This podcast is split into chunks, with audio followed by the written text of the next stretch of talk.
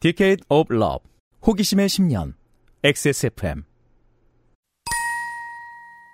한동훈의 패션은 성공한 X세대의 팬츠를 표현한다. 사람을 바지 취급을.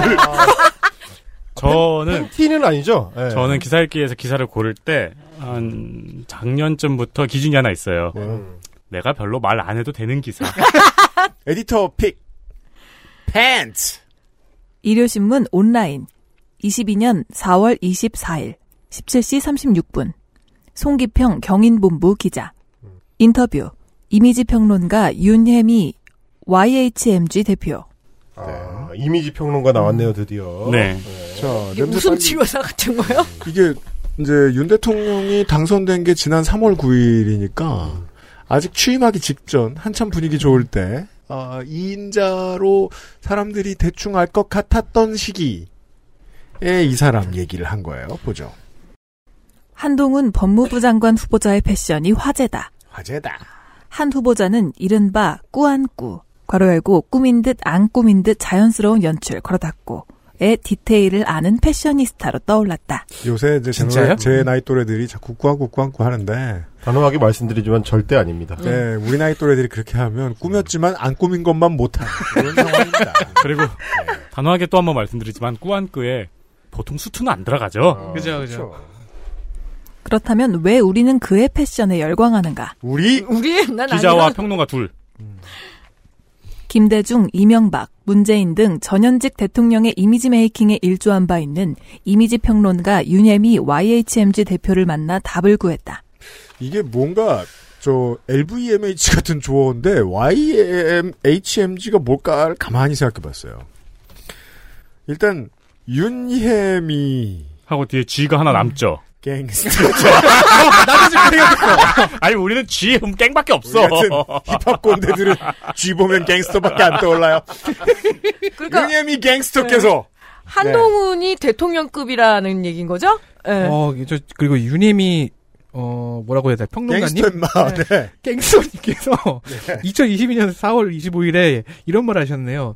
이재명보다 윤석열 이마가 빛나서 당선인감했다. 그게 뭐 아, 소셜의 한 말이에요? 뭐 관상도 하시는 분이에요? 어, 오늘 이게 그러고 좀만 보니까 유명해지면 다 관상 아니야. 신동아의 요새. 기사예요. 윤 대표는 한 후보자의 패션에 대해 성공한 X세대의 팬츠를 표현하고 있다고 말문을 열었다. 자, 여러분은 지금 듣는 매체시니까 따옴표 PANTS 따옴표라고 써 있는데 이 PANTS가 다 캡슬락입니다. 네. 다 대문자예요. P는 퍼스널의 약자로 개인적이고 자신만의 주장이나 세계를 중요시하는 특성을 나타내고 A는 어뮤즈먼트의 약자로 재미와 즐거움을 추구하는 삶을 원한다는 의미로 담고 있으며 그러니까 결국엔 싸가지가 없고 지만 하는 거. 지 혼자 저기 스텝 밟고 그런 거 아니에요? 예. N은 내추럴로 자연애의 강한 욕구를 뜻한다. 보통 자연스럽다고 표현하지. 그러니까요. 자연의 이걸 자연의의 강한 욕구는 뭐죠? T 괄호 열고 트랜스 보더 괄호 닫고는 나이나 성을 구분하지 않으려는 가치관을 S 괄호 열고 서비스 괄호 닫고는 하이테크와 하이터치의 서비스를 즐기는 세대를 말한다. 이게 X세대라고요? 하이터치는 아. 이, 이 말을 때리는 건가요? 뒤통수나 그러니까 제가 아까 왜 찾, 하이킥이면 그거잖아요. 제가 아까 찾은 그 신동아의 윤혜미 대표 기사에서도 그 얘기를 하잖아요. 이마가 빛나면 뭐 아. 당선 가능성이 높다. 네. 그게 바로 하이터치인 거예요. 진짜로 이런 용어가 있는지 제가 찾아봤어요. 네. 저도요. 없더라고요. 아, 자. 그냥 만든 거죠? 음. 하이터치. 아. 아니, 어. 그 외에도 이게 만약에 임경빈이 했으면 이건 이거를 시간을 더 써가지고 고생을 좀 했을 텐데 음. 저도 이거 알아봤거든요. 음. 일단 PANTS라는 줄임말이 한국어 웹 바깥에서는 절대 안 찾아지고요. 없어요. 처음 찾아지는 건 02년에 한국에 있는 그리스도 교회 연구소의 조동호 소장이라는 사람이 02년 8월 30일에 쓴 글에서 나와요. 음. 대중문화와 미래사회, 로마서 12장 2절. 여기에서 PANTS를 분석해놔요. 똑같이 퍼스널, 어뮤즈먼트, 그게 20년을 온 거네요. 그리고 어뮤즈먼트 내추럴 트랜스보더 셀프러빙이라고 돼 있는데, 어, 어, 셀프로빙은 다르네. 바뀌었어요. 그리고 트랜스보더라는 말은 음.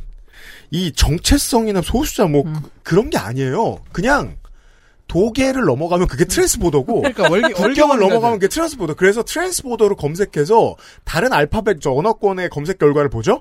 그러면은 보통 기차 할증료가 나와. 그리고 이걸 이제 그냥 월- 보더를 건너는 네. 거니까 그렇죠. 월경이라고 하죠 월경. 그냥 한국에서 경계는 만든 개념입니다. 이 PANTS도 트랜스보더도. E 근데 이해해 주세요. P A N T S를 주소 팬츠라고 하는 거죠? 네. 그러나 봐요. 그걸 이제 할머니는 빤스라고 부른 거 아닙니까? 지봉. 예, 네, 아, 그죠. 스봉. 보죠. 다음은 윤 대표와 주고받은 문답. 한동훈 후보자의 안경이 인상적이다. 전문가로서 어떻게 평가하는가? 자, 계속 이런 질문입니다. 그러니까 제 저는 별말 안 합니다. 그냥 음미하시면 됩니다. 음미하죠. 첫인상을 좌우하는 아주 큰 요소는 실루엣과 눈빛이다. 스타일 연출 시 안경을 쓴 사람이라면 가장 많이 보이게 되는 것이 안경테다. 안경테의 선택은 많은 것을 좌우한다. 한동훈 후보자는 안경의 중요성을 알고 있다. 뻔한 문장이 언제까지 나오는 걸까요? 그러니까 사실 음익합 찾기가 되게 힘들어요. 네. 음, 안경이 눈이 나쁜 사람에게는 생필품으로 여겨질 만도 하지만 한 후보자는 패션의 일종이라고 인식하는 것 같다. 아니, 나도 그렇게 생각해요, 아, 나도. 안경 쓰는 사람 중에서 안 그런 사람은 아무도 아니, 없죠. 두 가지 다죠. 음. 생필품인 동시에 패션이기도 하죠. 생필품보다는 의약품에 가깝지 않나요? 그러니까 저 틀니나 이렇게 그러네. 생필품은 약간 소비재. 네, 소- 이건 네. 아니고 그냥 저는 신체의 일부라고 그러니까. 생각하거든요. 네. 그렇죠. 그러니까 안경사 자격증이 따로 있죠. 네. 음. 갈색 코트를 입을 때 갈색 뿔테를 연출하고 남색 수트를 입을 때 검정 뿔테를 스타일링한다. 깔맞춤 좀 하지 말라고요, 아저씨 새끼들아. 네. 남색과 검정은 음. 은근히 안 맞을 수도 있는데. 안경을 생필품이 아닌 패션으로 여기는 점 자체가 폐알못, 괄호 열고 패션을 알지 못하는 자들, 괄호 닫고, 들에겐 낯설 수 있다. 일단 괄호 여- 닫고 들들에게는도 이상하지만 알지 못하는 사람도 아니고 패션을 알지 못하는 자들 자들 무례배 자라니 자 들들 볶아야 돼. 아니, 뭔 대단한 얘기를 하면서 뭐, 니들은 낯설 수 있어. 라고 이야기를 해요. 그러니까 안경 쓰는 분 중에서 안경 디자인을 고려 안 하시는 분을 잘 만난 적이 없는 것 같거든요. 그리고 뭐 유행도 좀 심한 편이고요. 네, 심지어 군대에서도 고민해요. 보통 이제 뭐 저같이 제가 이제 패션 테러리스트에 가까운데 그래도 여름에는 더우니까 까만 거 좀 안 쓰고 어, 겨울쯤 그렇죠. 되면은 좀 까만 걸 옮겨가고 그 정도는 하죠. 어차피 도스는 몇십 년 동안 똑같으니까 예, 안경만 열 몇 개 갖고 있는데요, 뭐. 다양한 안경 연출은 이미지의 고착화에서 벗어나기 아주 좋은 방법이긴 하지만 너무 여러 타입의 연출은 사람을 달라 보이게 하는 팔색조 이미지를 줄 수도 있음을 꼭 체크해야 한다. 탈색. 좀- 탈색조 이미지. 아, 이거 좀 어르신들이 쓰는 건데, 이거 표현이. 아니 우리 가비가 어? 안경 자주 바꾸잖아요. 한 번도 안경테만 팔색조처럼 생겼죠. 그냥 성가비가 신안경을 썼구나 성가비가 까만 안경을 썼구나 어, 애가 요새 다이어트를 해서 좀 애가 홀쭉해졌구만. 뭐 이 정도지. 예. 탈색조. 예 한동훈이 무슨 안경을 쓴들 아직은 자신만의 스타일의 정체성을 정하지는 않은 듯 보인다. 눈썹이 옅고 스타일에 집중하다 보니 각진 사각의 안경테나 뿔테 등을 선호하는데 자신의 눈빛이 보물 중 보물이라는 것을 인식한다면 아마 눈이 훤히 들여다보이는 무광의 얇은 테를 선호하게 될 것이다. 아, 지금 이제 패션 지적하는 거거든요, 지금.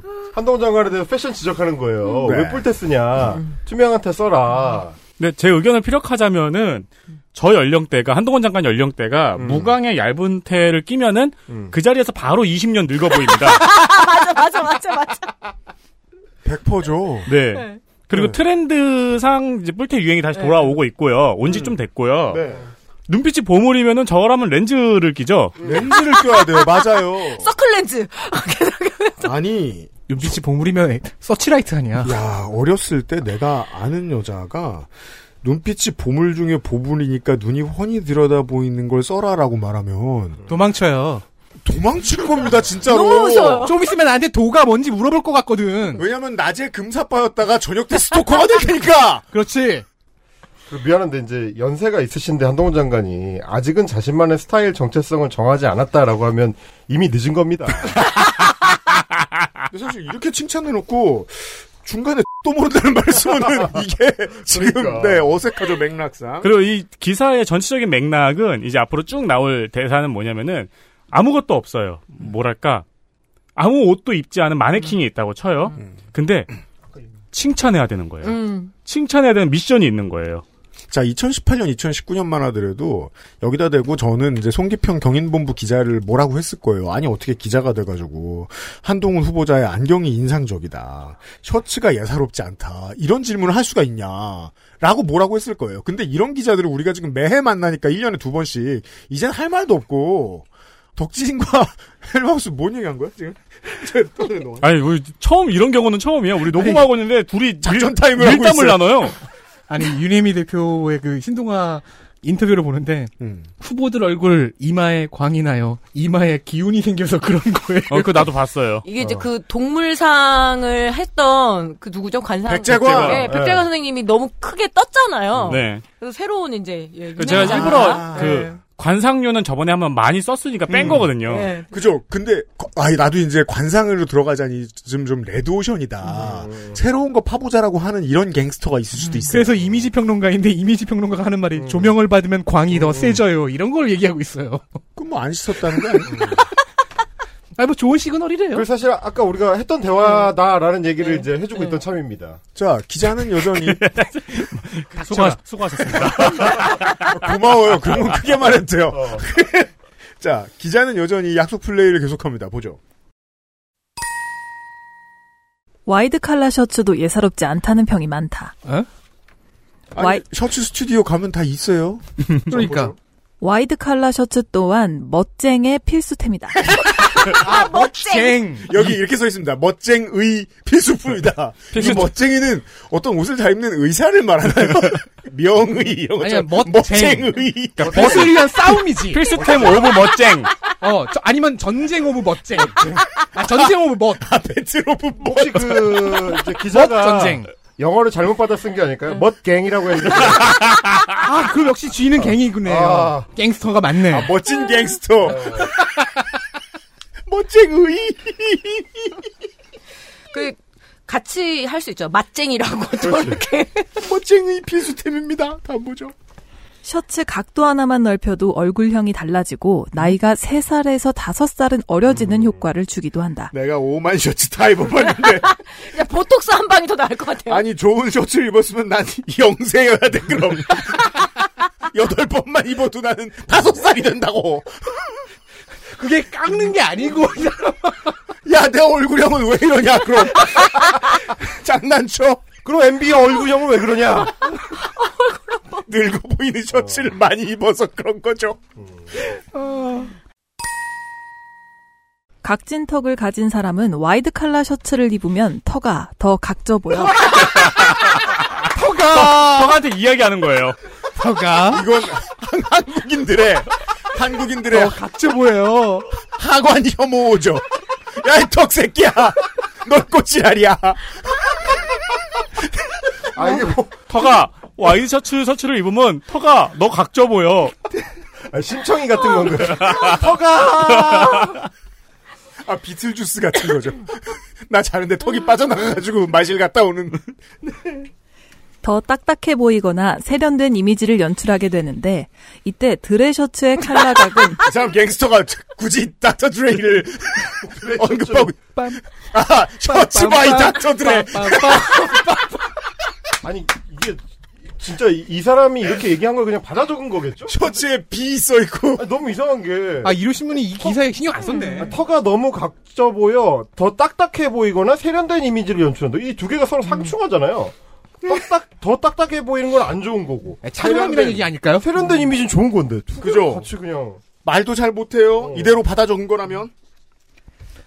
가장 미세한 부분을 달라지게 하는 마술을 부린다. 그럼요, 뭐 다섯 살 어려지기도 하는데. 이렇게 드레 셔츠가 그러니까 드레스 셔츠를 말하는 거잖아요. 닥터 드레가 입는 게 아니라.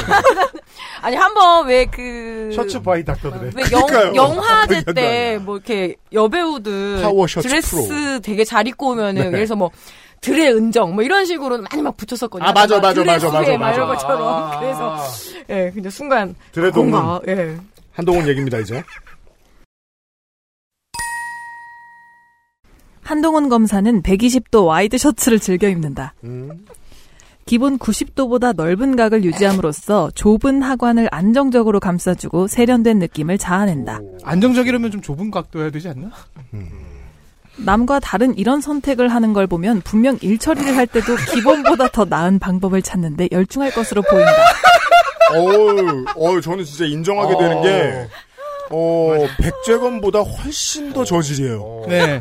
사랑받기 딱 좋아요. 야, 이거 딱 그건데, 옷 좀 입는 놈인가? 뭐 이런, 야. 먼저 와이드 칼라 셔츠가 유행한 지가 좀 됐어요. 음. 그렇잖아요. 네, 요즘에는 아예 연예인들은 컷 어웨이나 스프레드 셔 칼라가 더 유행을 하거든요. 컷오버 이렇게 이렇게 예, 그냥 잘라 아예 없는 거, 예. 잘려져 있는 거. 그냥 궁금하시면 그냥 길거리에 ST 코에 뭐 전시돼 있는지 보시면 대충 알거든요. 음. 그리고 네. 기본적으로 요즘 클래식 칼라는 보기가 좀 힘듭니다. 각이 좁은. 아무래도 예. 음. 뉴스 앵커나 문재인 대통령 사진 지금 검색해서 보시면은 다 와이드 칼라 입고 있어요. 네 맞아요. 그러니까 기본적으로 우리가 셔츠를 사러 가잖아요. 거기서 주는 게 와이드 칼라예요, 보통은. 음. 네. 그리고 이제 좁은 하관을 가진 사람이 와이드 칼라를 입는 게 어울린다고 했잖아요. 음. 그럼 다시 한번 한동훈 장관을 검색해서 한번 보세요. 음. 하관이 좁은가. 그리고 분명히 안 좁은 게 분명한 것 같은 대통령도 와이드 칼라만 입습니다. 현재 대통령이요. 네. 음. 그, 그분은 셔츠와 와이드를 입는 게 아니라 바지도 와이드를 입는 그렇죠. 모든 게 와이드하죠. 어. 와이드하고 어, 아까 드레이가 나와서 말인데 저는 윤석열 대통령의 바지를 보면 언제나 보이즈 투맨을 생각합니다. 아, 맞아요. 그 딱 시절에. 엔드 오브 더 로드 히트 할 때예요. 그 시절에 그 네. 오버핏 정장들, 음. 오버핏 수트. 파이브 버튼 수트 어. 있어요. 거기 지팡이를 지어주면 이제 솔리드가 되는 거죠. 딱 그때야. 맞아요. 근데 네. 솔리드려면은 안에 셔츠를 안 입어야 돼요. 아니 한동훈 장관 그래서 검색해가지고 다시 이제 사진들을 쫙 보니까 하관이 우리가 좁다고 하면 보통 이제 약간 뾰족한 음. 그렇죠. 형태를 얘기하는데 이분이 잘 이해를 못하신 것 같아요. 한동훈 장관의 하관은 좁은 게 아니라 짧은 겁니다. 그렇죠. 음. 좁지 않아요. 어 짧은 거랑 좁은 거는 다른 표현인데 이미지 메이킹과 관련된 직업을 가지신 분이 이렇게 표현을 이렇게 정확하게 못해가지고 어떡하나 싶으네. 맞아요. 더 볼까요? 한 후보자의 타이 매듭도 일반적이지 않아 보인다. 이딴 질문을 하고 있다고? 야 나중엔 진짜 온몸에 주름을 다 세워줄 사람들이에요. 어. 이쯤 되면. 패션은 아이템 자체보다 어떻게 연출하는가로 세련됨이 판가름난다. 와이드 셔츠의 중앙이 두터워지는 윈저노트 매듭법을 썼다면 완벽을 기하는데 더 많은 시간을 쏟는 사람이겠지만 한동훈 후보자는 한쪽이 살짝 기울어지면서 활동력을 주는 사선으로 매듭을 매는 딤플타이 매듭법을 선택했다. 어지간한 멋쟁이 아니면 연출하기도 소화하기도 쉽지 않은 매듭이다. 제일 쉽게 매는 법이 이거 아닌가요? 제가 자주 하는 음. 맞아요. 거 여튼. 네. 그리고 이렇게 떠들다가 보면 나중에 집에 가서 이렇게 지퍼로 찍 풀잖아요. 요즘은 둘 중에 하나가 그건데 아무튼. 저 딤플 타이밖에 몰라요. 색과 색이 주는 조화로움보다 패션을 다룰 줄 아는 사람이기에 가능한 디테일이다. 왜냐면 아까 말한 대로면 깔맞춤을 하거든요. 색은 주로. 근데 위에는 기본보다 더 나은 방법을 찾는데 열중하는 사람인데 밑에는 완벽을 기하는데 많은 시간을 쏟는 사람은 아닌가 봐요 또 그니까요. 윈저노트로 매지 않으니까 그죠, 그죠, 그잖아요.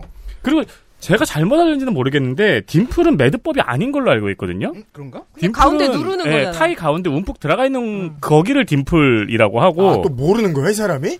제가 아는 넥타이 매는 법이 여기서 말하는 윈저노트나 하프 윈저노트 보통 남자는 이 둘 중에 하나로 매죠. 네, 맞아요. 어, 그렇구나. 네, 아니면 플레인 노트인데 음. 이게 이렇게 들으면 보그체 같은데 어, 그렇죠. 네, 그냥 한 번 감았냐, 두 번 감았냐, 세 번 감았느냐예요. 음. 우리 아버지들은 보통 세 번 감잖아요. 맞아요.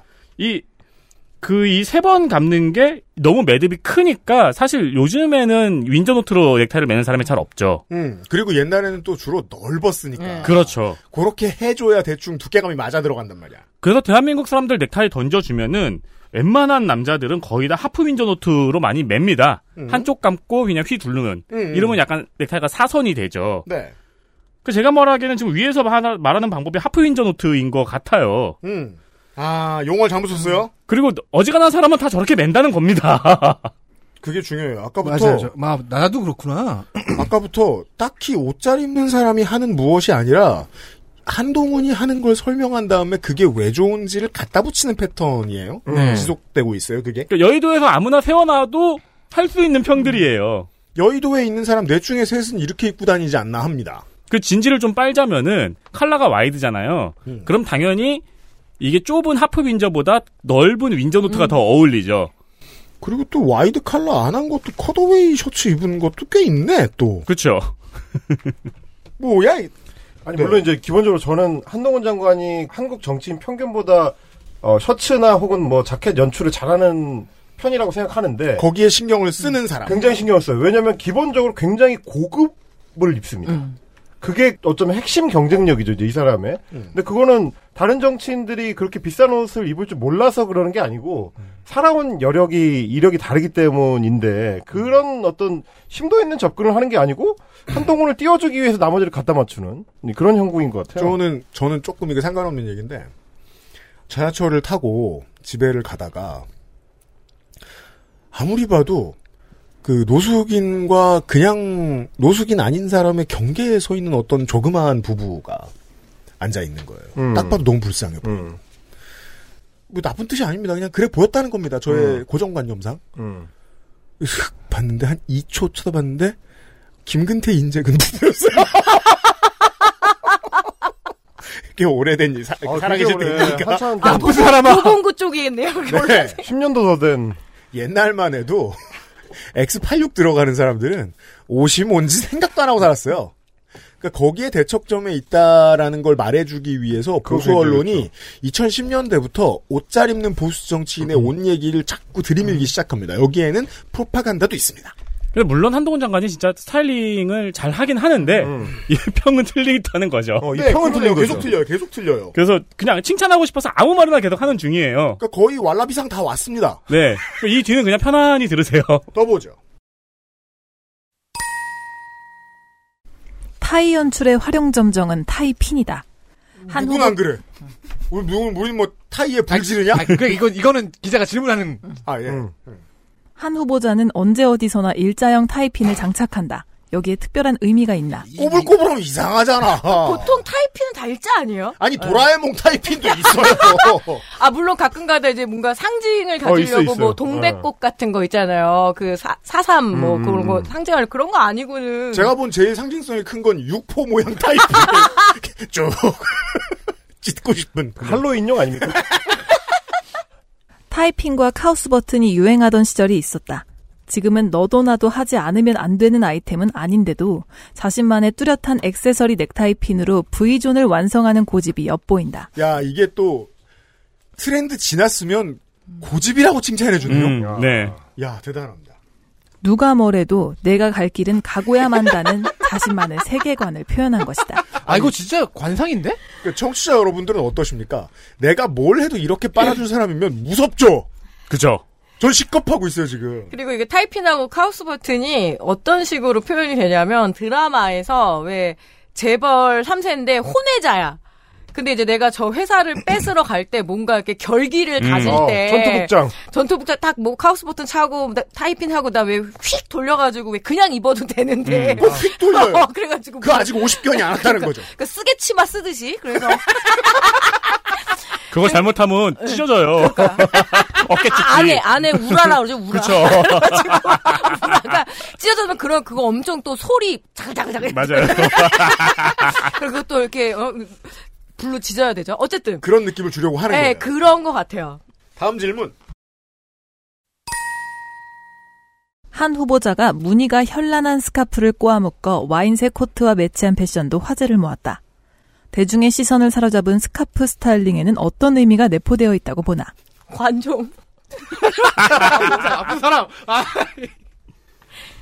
스카프는 고대로 올라가면 그리스의 케이프에서 유래돼 남자의 넥타이로 변형됐고 음? 임신한 여성의 배를 가리는 목적으로 패션의 한 획을 그은 아이템이다. 음? 스카프는 여성의 전유물로 알려져 있지만 계급 사회에서는 남성의 위상을 나타냈다. 음? 무슨 말이야 이게? 아, 근데 결론부터 말씀드리면은 이거는 제가 차, 자- 진짜 자- 많이 찾아봤거든요. 어, 맞는 말과 틀린 말이 섞여 있어요. 근데 다 설명하기엔 너무 길어요. 그리고 여성의 기성복이 된 것들은 기본적으로 중세 유럽에서 남성의 지위를 나타내는 데 쓰이던 것들입니다. 그러다가 음. 그거 뭐, 하이힐 스타킹도 같은 것들. 그렇고 하이힐도 그렇고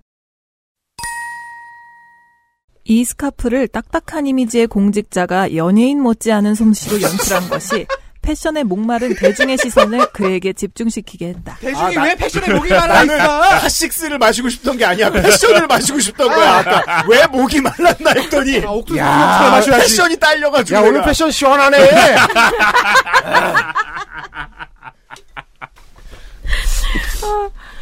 근데 목에 스카프를 두르는 이유는 뭐 목이 아침에 일어날 때 칼칼해가지고 감기를 그렇죠. 이 나이쯤 되면은 예, 음, 목젖이. 네. 예, 이게 목을 보호해야 됩니다. 감기가 오기 때문에. 자, 질문 하- 하나 더 있어요.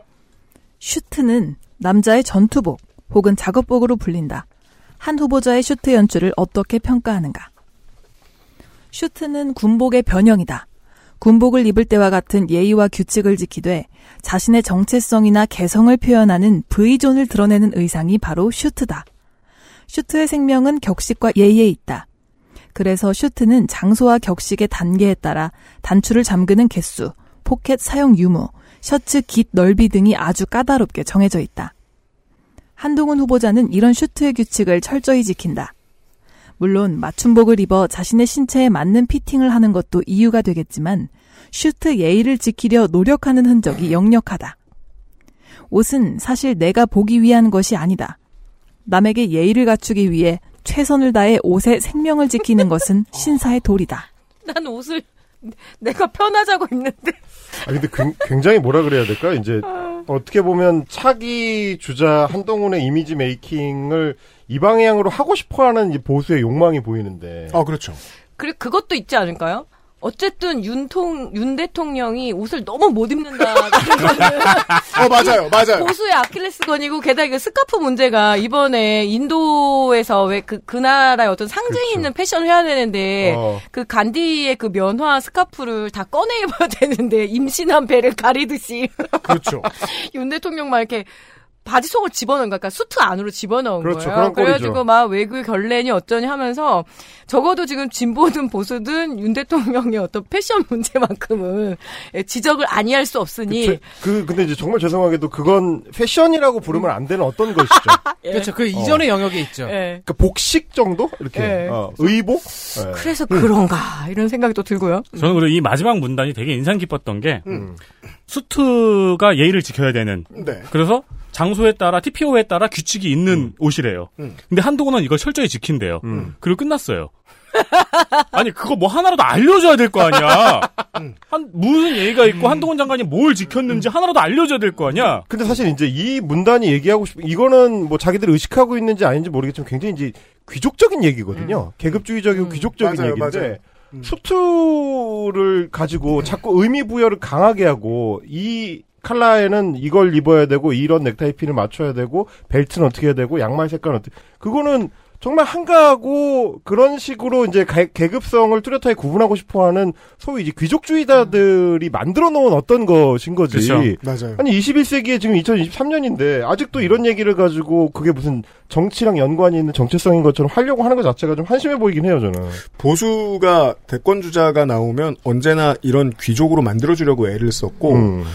그 외의 정당에서 민주당을 포함한 음. 대권 주자가 나오면 이 사람이 귀족 흉내를 낸다면서 비난하는 패턴이었어요. 같은 패턴을 가지고 이런 얘기를 많이 했었어요. 그래서 한동훈한테 쓰이는 이런 류의 빨기 기술은 이미 원희룡, 오세훈, 홍정욱 등에게 지난 20년간 여러 번 쓰였던 패턴이긴 합니다.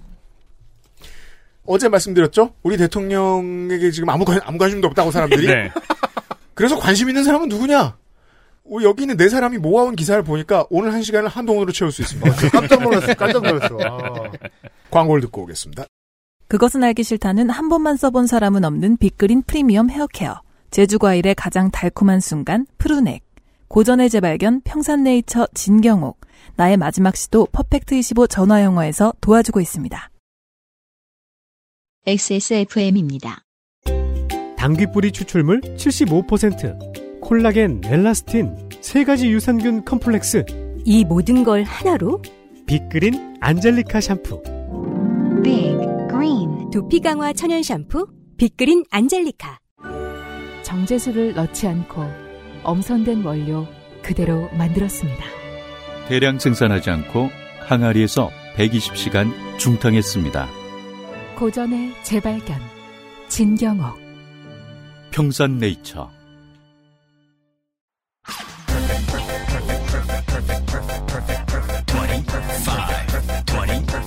퍼펙트 25 퍼펙트 25 전화로 공부하는 원어민 1대1 수업 Why don't you call Perfect 25? 덕질인이 퍼펙트 25 광고를 해주겠습니다. 스카이프를 통한 1대1 전화영어 수업이 있습니다. 퍼펙트 25는 까다로운 티칭 테스트가 있습니다. 그래서 강사진들이 매우 우수합니다. 정규직이에요? 그 테스트를 통과했거든요. 그리고 가장 결정적인 요인, 너무나도 인상적이게 저렴한 가격이 있습니다. 어, 유명 연예인이 나오는 TV 광고를 하는 브랜드들과 비교를 해보셔야겠습니다. 코로나로 인해 언택트 시대가 열렸습니다. 그에 걸맞는 접촉이 없는 영어 강습 퍼펙트 25. 프리토킹, 스피치, 글쓰기 훈련 등 11개의 과목 중에서 5가지를 선택해서 강의 진행이 가능합니다. 그럼요. 혹시 다니는 회사에 복지제도 중 강의 지원이 있다면 주목해 보십시오. 관련 서류 챙겨드리는 거 전문입니다. 퍼펙트15.com이고요. 우리 출연진들 중에서도 영어가 늘고 있습니다. 이걸 배우는 분들이. 액세스몰이 아니고 퍼펙트15.com이고요.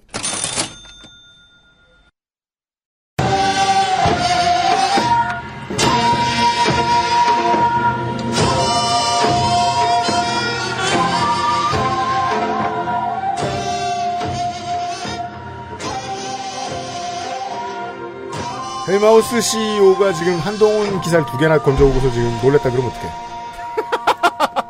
왜, 왜냐면 나만 집착하는 줄 알았어요. 온 나라가 집착 중이라. 아니, 집착을 온 안 보수가. 해도 지나가다 보면 하나가 툭 걸려요. 나도 같은 거를 맞들어가지고 어. 제가 기꺼이 네, 네. 드리겠습니다. 보자. 단독, 때 아닌 꽃놀이패 논란, 한동훈, 민주당은 화투비유가 적당, MBN 길기범 기자, 길기범 기자. 2023년 8월 24일 16시 43분, 수정, 2023년 8월 24일 16시 59분, 진짜 이게 때 아닌 음. 논란이긴 했던 게 사실은 뭐 그냥 지나가시는 평범한 뉴스 소비자들은 이런 일이 있었는지도 몰라요. 꽃놀이패. 예, 꽃놀이패 논란이라는 게 있었는데 이게 누가 촉발을 시켰는지가 이제 기사를 읽어보시다 보면 굉장히 중요합니다. 누가 이 논란을 시작했느냐. 네. 왜냐면 한동훈 장관 쪽에서는 마치 민주당에서 시작한 것처럼 얘기를 하지만 한동훈 장관발 워딩이었던 걸로 알고 있어요. 예, 그렇지 않았거든요. 그리고 제가 이제 길기범 기자에 주목하는 이유가 있습니다. 제가 오늘 이제 남은 기사 두 개가 다 우리 길기범 기자님의 기사인데 아, 이 아. 올해 올해 헬마스님의 픽이군요. 아, 저의 올해 픽은 길기범입니다. 어. 아, KKB. 아, 예, 올해 들어와가지고 MBN에서 한동훈과 관련된 단독을 주로 길기범이 합니다. 음. 근데 이제 길기범을 검색하다 보니까 뭐 하는 사람이야? 이렇게 길- 검색하다 보니까 길종섭 전 한국 케이블 TV 협회장의 아들인 음. 걸로 나옵니다. 아, 잘 나가는 음. 집안이에요. 언론인 집안이군요. 좀 산다는 얘기죠. 음. 그 산다는 얘기를 제가 왜 확인을 해봤느냐. 제가 이제 다른 기자들한테 취재를 해봤을 때, 이 길기범 기자가 한동훈 법무부 장관하고 같은 아파트에 산다. 서초구민이다. 그렇습니다. 그런 얘기를 들었거든요. 어, 그래서 이렇게 단독을 빵빵 터뜨릴 수 있는 거 아닌가라는 의혹을 갖고 있었는데, 아버지가 누군지를 봤더니, 어, 이게 상당히 신빙성이 있겠는데? 라는 생각을 하게 됐습니다. 왜냐면 그 아파트는 당대에는 들어갈 수 없는 아파트거든요. 예, 보통 이제 2대째, 3대째쯤 돼야 그 아파트를 그 젊은 나이에 들어갈 수 아, 있어요. 그건 맞아요. 그건 맞아요. 그래서 마치 한동훈 장관과 길기범 기자가 따로 둘이 만나서 식사를 하면서 이야기를 직접 들은 것처럼 한동훈 장관이 하나하나 하나하나 하나씩 알려준 것 같은 생생한 한동훈 단독들입니다. 그런 기자들이 있죠. 오늘의 꽃놀이패를 만나보시겠습니다. 와, 이 바로 전 기사는 전혀 상관없는 이야기만 했는데 한동훈을 그렇죠. 만날 수 없어서. 네. 내부자와 어떻게 다른지를 보셔야 됩니다. 그러니까요. 내부자의 기사입니다. 더불어민주당과 한동훈 법무부 장관이 꽃놀이패 단어를 놓고 신경전이 거세지고 있는 가운데 한 장관도 꽃놀이패가 바둑 용어라는 사실을 알고 있던 것으로 전해졌습니다. 이게 모르는 분들한테 이게 얼마나 놀라운 문장인지 알려드리기가 쉽지 않아요. 어, 이, 이 사안에 대해서 전혀 모르는 사람이 이 기사를 처음 접하면 도대체 무슨 소리를 하는 건가, 이게. 그죠? 어, 이게, 아니, 이게 기사거리인가? 아니 꽃놀이패가 바둑용어라는 사실을 알고 있었던 것으로 전해졌다. 이게 뭔 기사야? 라는 생각을 할 수밖에 없습니다. 그러니까 뭐 사실 이제 이 한동훈 법무부 장관이 지휘하는 한국 검찰이 이재명 민주당 대표를 기소할 때 김문기라는 사람을 알았느냐 몰랐느냐 이거 가지고 이제 기소를 했습니다. 그렇죠. 어, 당신은 알고 있었으면서도 모른다고 거짓말을 하였어. 어, 이제 관심법 기소죠, 이제. 요, 요 기사를 근데, 저는 거꾸로 생각해보면, 한동훈 장관이 꽃놀이패가 바둑용어라는 사실을 알고 있었는지 여부를 길기범 기자는 어떻게 알았는가? 그렇죠. 핵심입니다. 아니, 남의 지적인 문제를 뇌 속에 들어가본 것도 아닌데. 아직도 이 일이 뭔지 모르시는 네. 분들한테는 요렇게만 알려드릴게요. 이 문장에서 바둑영화라는 사실 알고 있었던 것으로 전해졌습니다. 여기에서 가장 중요한 단어는 알고. 어, 그렇죠. 알고. 남이 아는지 모르는지 지가 어떻게 알아요? 모르고 보면 이 알고라는 말이 아무 의미 없는 것처럼 보이거든요. 조금 더 볼까요? 이소영 민주당 원내대변인은 오늘 24일 국회 브리핑에서 한 장관이 이재명 대표 수사가 패만 잘 들면 승리할 수 있는 화투 게임이라고 생각하냐고 했는데 이해를 잘못한 것 같다며 한 장관의 화투 발언을 문제 삼아 비판했습니다. 그러면서 이 원내대변인은 꽃놀이패는 화투가 아니라 바둑의 정석에 나오는 것이라며 양자택일 중 뭘 선택해도 상대에게 불리할 수밖에 없는 상황을 바둑에서 꽃놀이패 준다고 말한다고 덧붙였습니다. 자, 정치권에서 흔치 않은 용어 설명 브리핑입니다. 어, 아. 올 가을에 이제 많은 사람들이 알게 됐습니다. 이소영 의원 꼽 잘 주죠? 아, 꼽 잘 줍니다. 네. 꼽주기 전문가인데. 후선치고 네.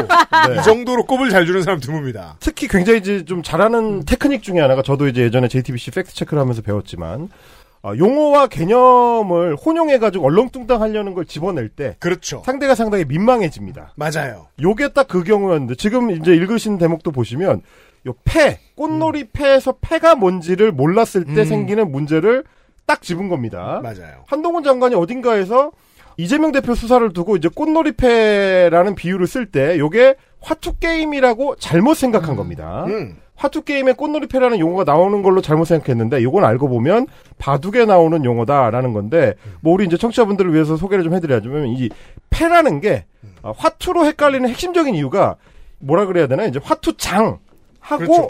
이 용어를 혼동할 때 그죠. 생깁니다. 그렇죠. 카드 음. 게임에서의 패인 줄 알죠. 그 패인 줄 아는 거죠. 패뜨기 한다고 그러잖아요. 그렇죠. 에서는 예. 네, 그래서 이제 패를 이제 내기도 하고 뭐 접어오기도 하고 뭐 이런 식으로 하는 건데 아니 네. 내가 든 카드의 계급도 패라고 네. 하잖아요. 예. 패라는 용어가 물질적으로 종이짝을 얘기하는 음. 게 아니고 이게 상황이라든지 혹은 음. 전장 그 자체를 의미하는 게 바둑에서의 의미가 좀 다른 겁니다. 그죠. 그러니까 일테면 이제 바둑에서는 어, 내 귀퉁이를 자기 돌로 다 감싸면 중앙에 들어가 있는 남의 돌을 이제 따먹을 수 있잖아요. 음. 그렇죠. 근데 요게 이 바둑을 놓다 보면 무한 반복이 되는 상황이 만들어질 때가 네. 있습니다. 그렇죠. 내가 하, 하나 놓으면은 상대 거 하나를 먹는데 음. 그 상황 그렇게 된 상황에서 상대가 또 하나를 놓으면 내 거 하나를 또 가져가고 이게 그럼 이게 이제 무한히 무한대로 반복- 반복돼요. 요리죠. 어, 그럼 그걸 못하게 하는 거. 그럼 이게 게임이 안 되잖아요. 음. 그러니까 이거는 아 패가 만들어졌을 때는 내가 놓고 바로 상대가 놓지 못하도록 어, 다른데 놨다가 돌아오게 되도록 만들어 놓은 이 룰입니다 이게. 음. 그래서 이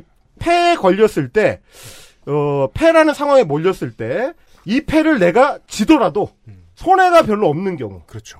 뭐 한 두세 집밖에 안 잃는다든지 혹은 아예 지불을 잃지 않는다든지 어, 근데 패에서 이기면 내가 크게 이익을 볼 때. 어, 그러니까 이때 이 상황을 꽃놀이 패라고 합니다. 네. 음. 그렇구나. 저도 오늘 처음 알았네요. 어. 음. 꽃놀이를 갈 수 있는 것 같은 상황. 이런 거를 이야기하는 게 이제 꽃놀이 패인데, 어, 그래서 이제 잘못 알면 이렇게 쓰는 거죠. 꽃놀이 패를 쥐고 있다. 음. 이게 화투짝이라고 생각하면 이거 쥐고 있는 거죠. 네, 왜냐면 화투에는 그리고 꽃이 너무 많이 네. 그려져 있어요. 그렇죠. 화투 자체 꽃이니까. 그러니까 한국인들은 저 삼광이나 홍단을 생각하는 아, 거예요. 그렇죠, 그렇죠. 아, 사쿠라 패 쥐셨어. 예. 그렇죠. 이거거든요, 이게. 그치 화투 자체가 꽃이니까. 어. 네.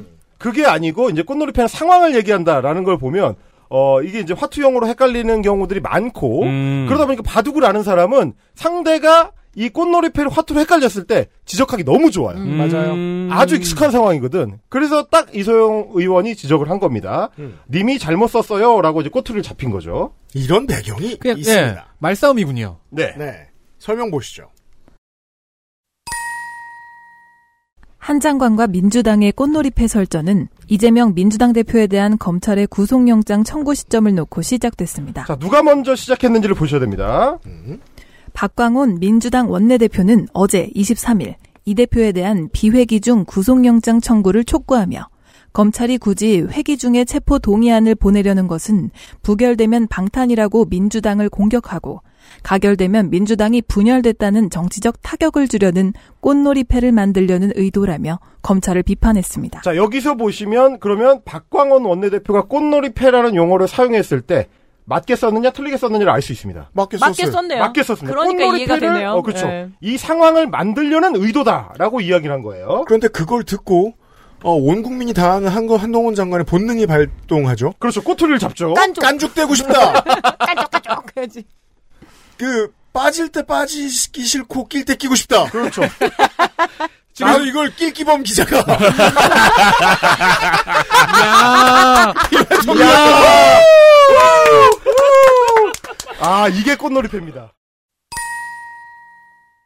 그러자 한동훈 법무부 장관은 어제 23일 국회에 출석하며 꽃놀이패 발언을 이용해 민주당에게는 이 대표의 범죄 혐의 수사가 패만 잘 뜨면 이길 수 있는 화투 게임 같은 것인지 모르겠다고 맞받아쳤습니다. 자, 제가 설명드려서 전형적으로 네. 예. 틀리는 상황이죠, 이게. 예. 근데 또 비겁하다 그러니까 치사하다 그래야 되나? 찌질하다 그래야 되나?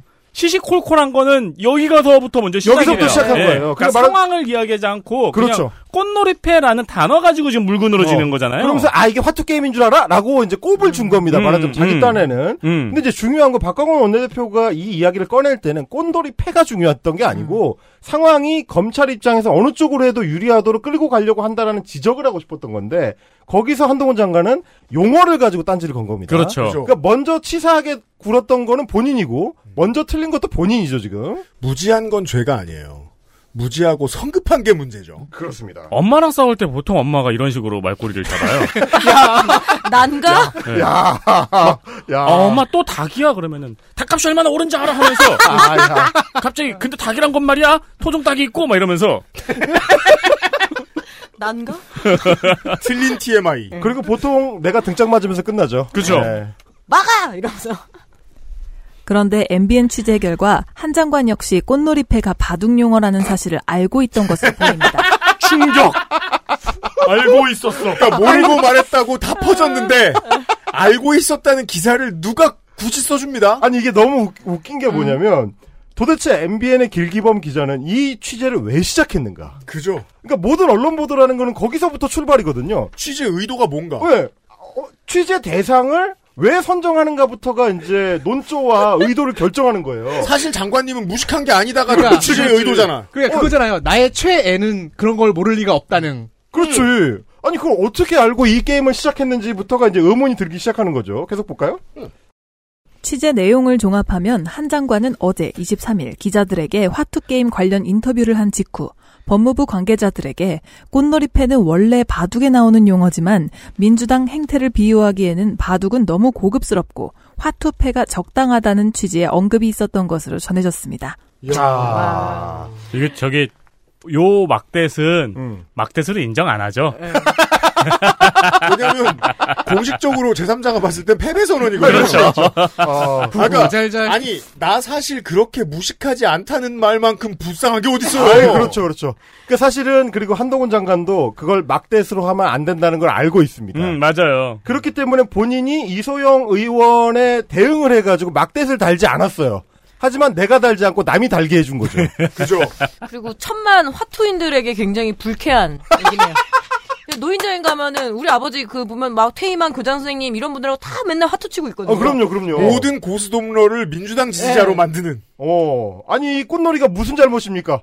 화투가 그리고 얼마나 요즘 아예 중요한데? 되게 예술적으로 그림 다시 그린 화투 되게 인기거든요. 그 맞아요, 그거- 맞아요, 예, 맞아요. 되게 비싸고 비싸잖아. 고급스러워요. 나도 네. 우리 아버지 하나 사주려고요. 그러니까 말하자면 이제 여가 활동에 있어서 우열을 일단 둔 뒤에 맞아요. 진짜 아, 나- 뼛속까지 귀족 주의적인 거죠. 어, 나는 화투 같은 그런 싸구려 취미나 애착하는 사람이 아니고 이제 고 고급 고급. 바둑 같은 거를 좋아하는 사람이다. 잘 알고 있다라는 거를 자기 법무부 관계자를 통해서 특정 기자에게 흘려주는데 우연히 그 기자가 그 취재를 하고 있었던 거죠. 그렇죠. 그러니까 이거를 이제 댓글 사수의 측면에서 보자면은 이건 이중 계정이잖아요. 그렇지. 예. 친구 친구 다중 네, 기정이잖아. 근데 어. 두 계정의 지능 차이가 이렇게 많이 나는 경우는 잘 없는데. 아, 다섯 살쯤에 이제 행태를 보이고 있는 건데 여기서 끝나면은 한동훈 장관의 캐릭터성이 충분히 부각이 안 됩니다. 이어지는 부분이 있습니다. 한편 한 장관은 어린 시절부터 기원을 다니며 바둑을 즐겨 5급 정도의 실력을 갖고 있는 것으로 알려졌습니다. 충격. 근거가 있는 얘기였다. 어, 우리 한동훈 장관이 화투 용어가 아니고 바둑 용어라는 거를 사실은 알고 있었는데 그 이유는 무엇이냐? 우리 장관님은 바둑 5급이라는 이렇게 되는 거죠, 이게. 학교마다 요즘도 그런 거 다 있을 거예요 아마. 방가옥 바둑발이요? 일진 아 일진 말고? 중에 우두머리에 음. 스스로 발벗고 나선 매니저가 반드시 있어요. 아, 그렇죠. 그리고 음. 그렇죠. 그것을 필생의 자랑으로 여기는 친구가 있어요. 그 태도죠 지금. 정확히 그거죠. 본인은 모르겠지만. 바둑용어라는 거를 알고 있었다는 알리바이를 위해서 내가 사실은 아마바둑 5급이라는 거를 주장하고 있는 그리고 그걸 받아쓰는 기자인 건데 이 비슷한 행태가 이제 이번 주에 있었습니다.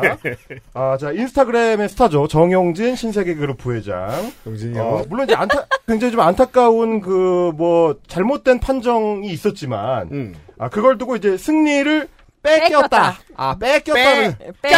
그러니까 몸을 빼치려다가 옷이 꼈다. 그렇죠. 그런 빼서 느낌으로 꼈다. 보시면 됩니다.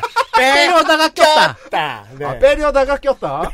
뺏겼다라고 맞춤법이 틀린 거를 이제 인스타 스토리에 올렸다가 아 요거를 그분의 그 팔로워들도 못 참고 지적을 했습니다. 형님 빼십니다. 어, 빼십니다라고 이제 지적을 했더니 난 원래 뺏겼다라고 안 쓰고 뺏겼다라고 쓴다. 그러니까 이제 본인은 쌍비읍의 애의 시온, 그러니까 뺏겼다라는 용어를 알고 있지만 그럼에도 불구하고 나는 빼꼈다라고 쓴다라고 이야기를 했어요. 싫으면 읽지 마라. 야, 맞춤법 지적러들 바로 차단한다라면서 센 척했지만 맞아요, 그랬어요. 정정하신 뺏겼다도 틀린 겁니다.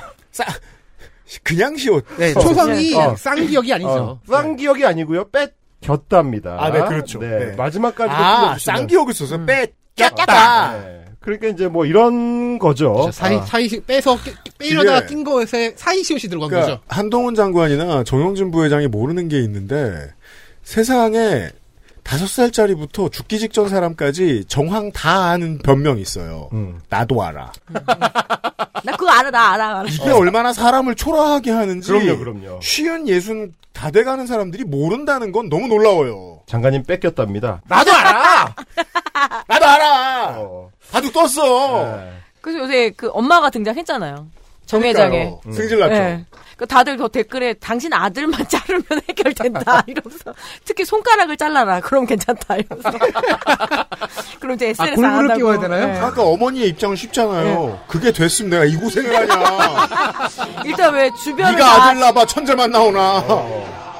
그 아들을 자르기가 힘드니까 이제 주변을 다 아. 어, 자르고 있죠. 하인들을 자르다 보니 이제 태동이냐라는 얘기가 개인, 나와요. 개인적으로는 그 잘려 그러니까 나가시는 분들이 살아남은 것이라고도 볼 수 있어요. 도, 도망칠 수 있게 도와주었다. 네, 새로운 인생을 응원합니다. 어쨌든 안타깝고요. 길기범 기자와는 저희가 또 만나게 됩니다. 잠시 후에 광고를 듣고 돌아오죠. XSFM입니다.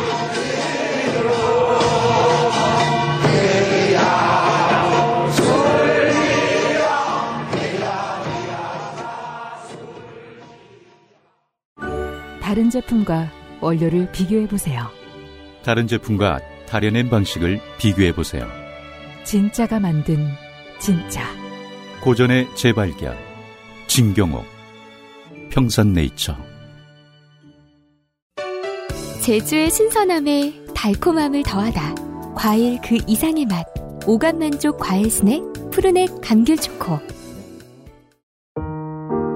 같은 시작이지만 끝은 다르고 싶기에 재활용 플라스틱을 사용하고 비닐 포장재를 줄이고 산책길에 버려진 쓰레기도 플러깅백에 담아보고 세상엔 작지만 우리에겐 큰 도전. Big Green 함께 걸어요. 자연주의 천연 샴푸 빅그린 마치 검투사가 검 뽑는 것 같았다는 한동훈 형광펜 모길래 중앙일보 2023년 7월 29일 9시 수정 14시 44분 김효성 기자 덕질인 이번 추석에 치트키 너무 많이 쓴다. 날로 먹네.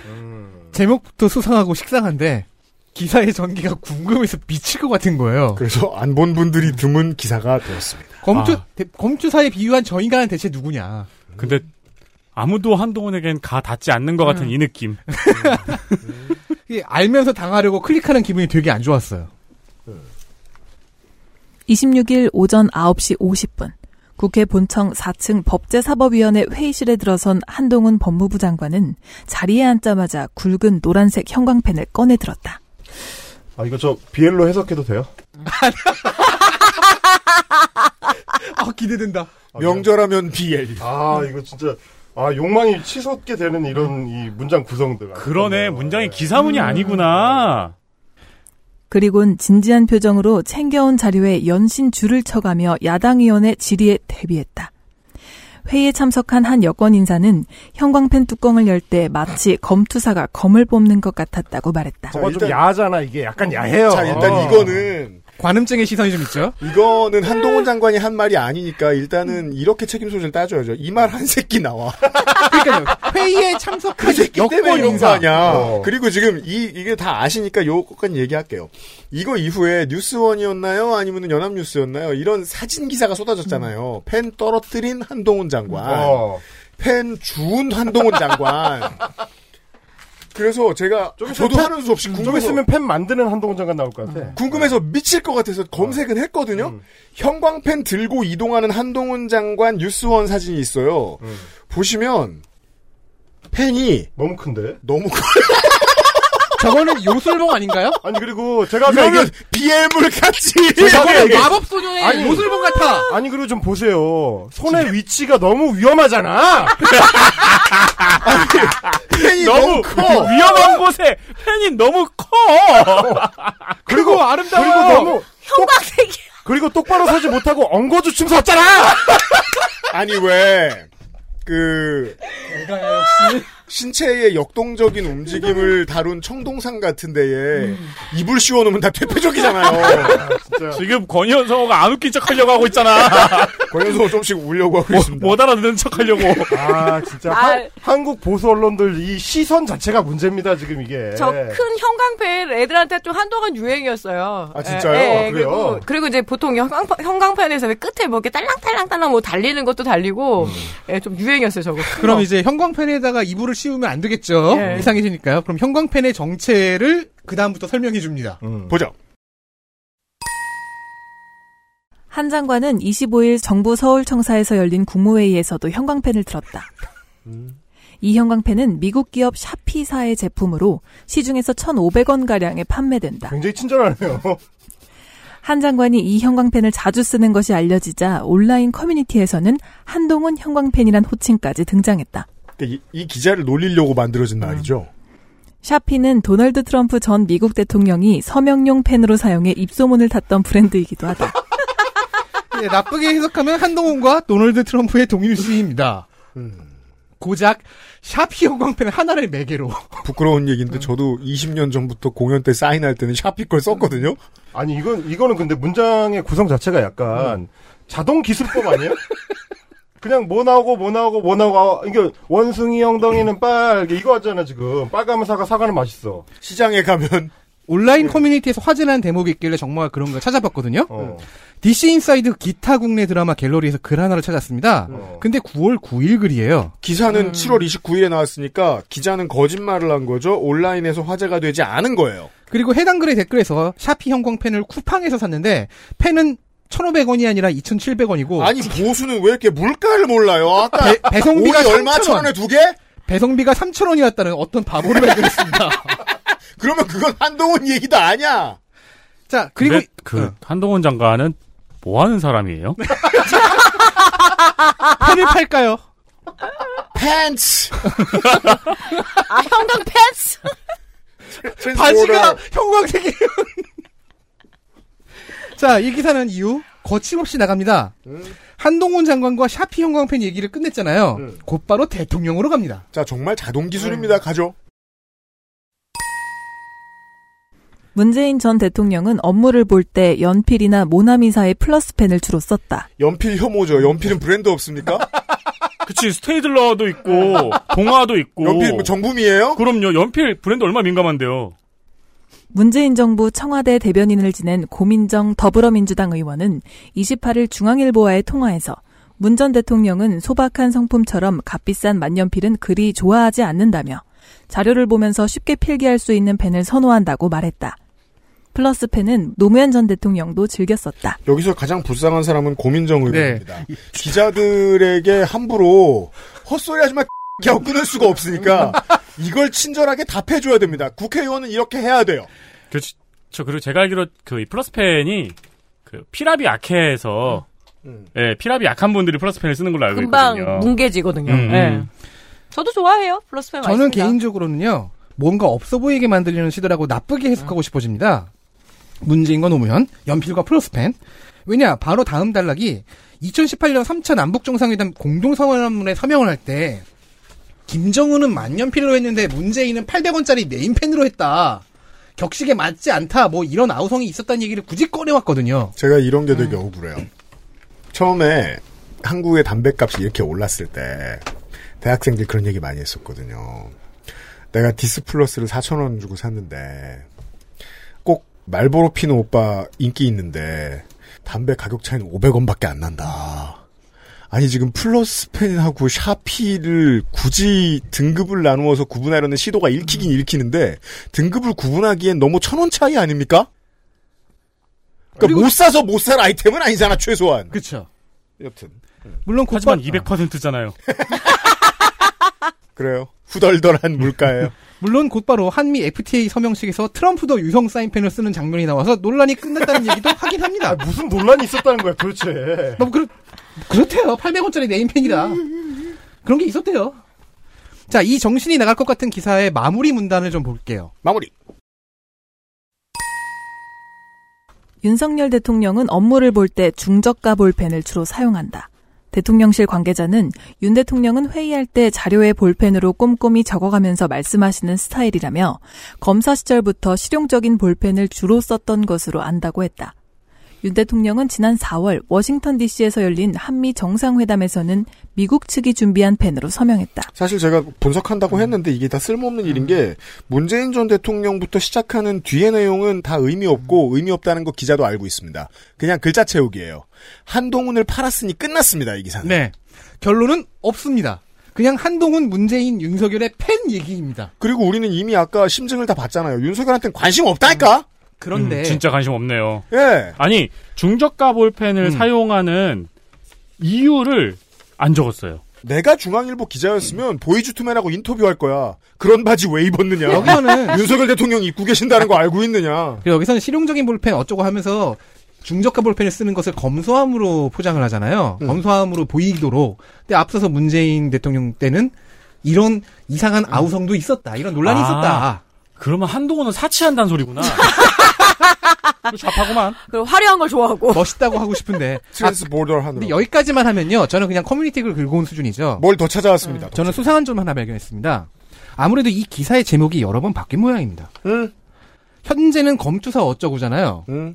그런데 웹크롤링과 중앙일보 페이스북에 남아있는 흔적을 토대로 추정을 해보면 이 기사의 원래 제목은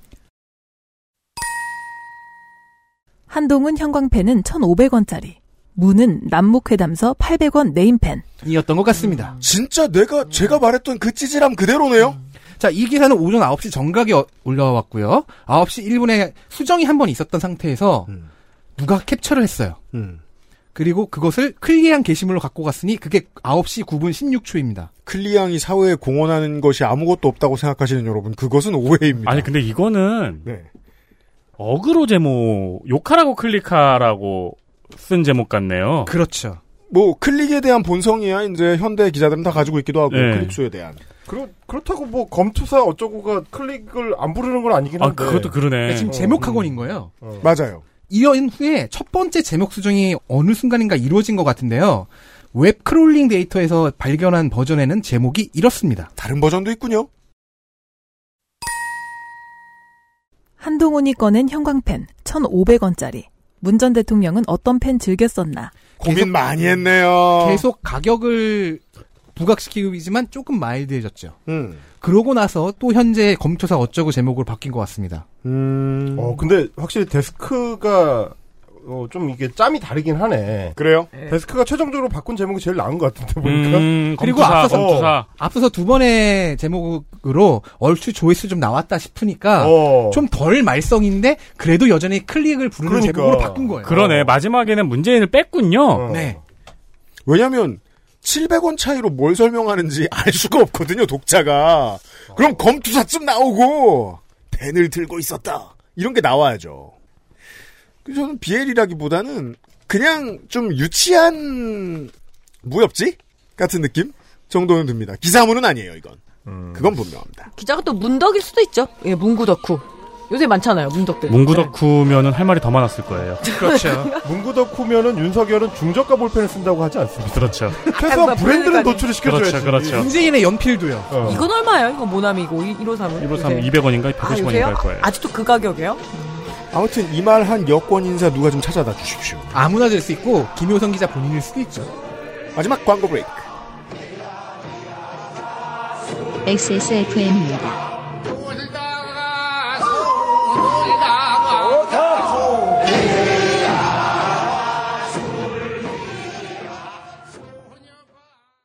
카카오톡으로 지난 수업 내용을 확인하고 반복해서 연습할 수 있습니다. 늘어난 실력을 매일 알려주는 전화 영어. Perfect 25.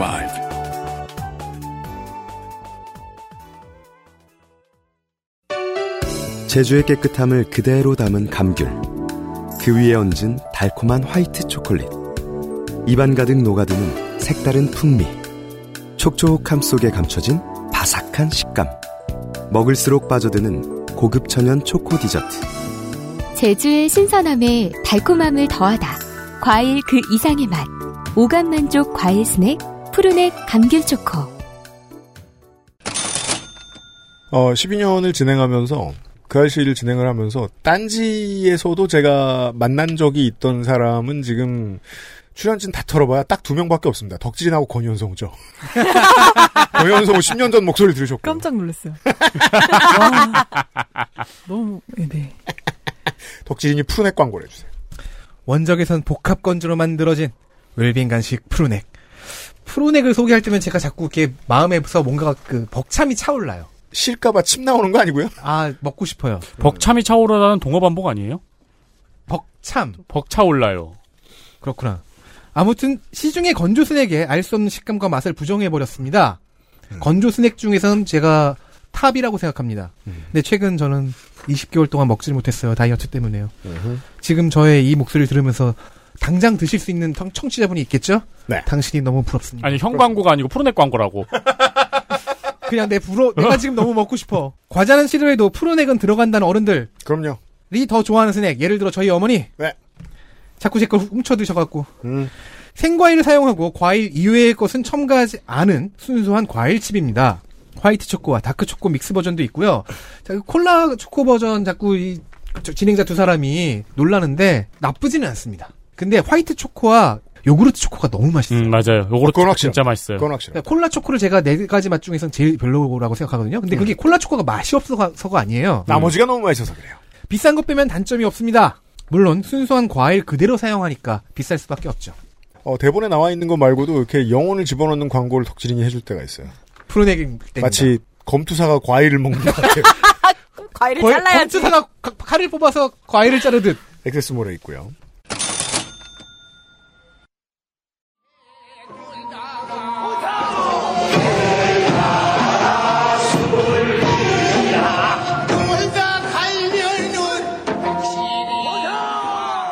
길기범 한동훈으로 검색하면 아, 그거야말로 비, BL 같잖아. 정말 쉬지 않고 기사들이 나옵니다.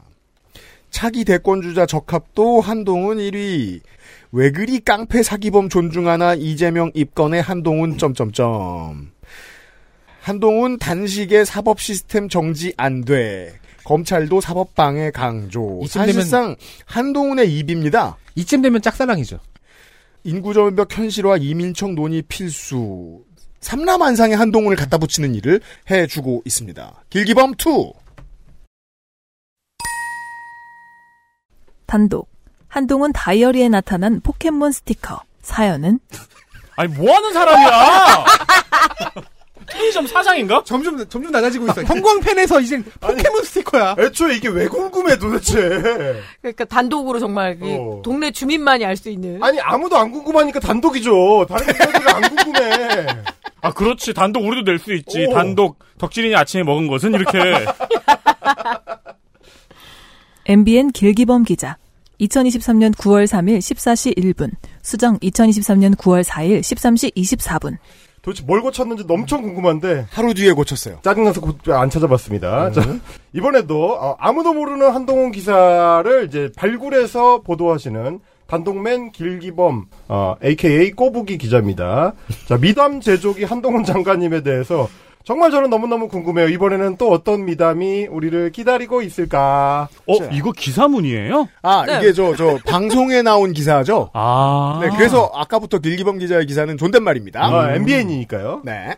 지난 8월 한동훈 법무부 장관이 캡처된 사진이 인터넷 커뮤니티 등에서 화제가 된 적 있습니다. 그 이유는 바로 하나의 스티커 때문입니다. 자, 찾아봤는데 화제가 된 적 없었습니다. 아니. 왜 이래? 이게 20년 된 습관이라니까. 이 이미지에서는 누가 봐도 요 스티커가 보이는 게 아니고 뒤에 시사 포커스를 바라보는 저 사람이 네, 아, 시선 강탈자죠. 너무 네. 시각을 하고 있잖아요 지금. 이거 여기서 짤- 누가 스티커를 봐? 자, 저희 소셜에 짤을 올려드리겠습니다. 한동훈 안 보여요, 이 그림에서. 네, 뒤에 앉으신 분이 표정이 더 네. 멋있어요. 이 기사 읽기에서 트로피는 누구에게 주어지는 거냐면은 과연 누가 성우님을 빵 터지게 하는가. 어렵게 참고 있어요, 아. 이번 연속. 네.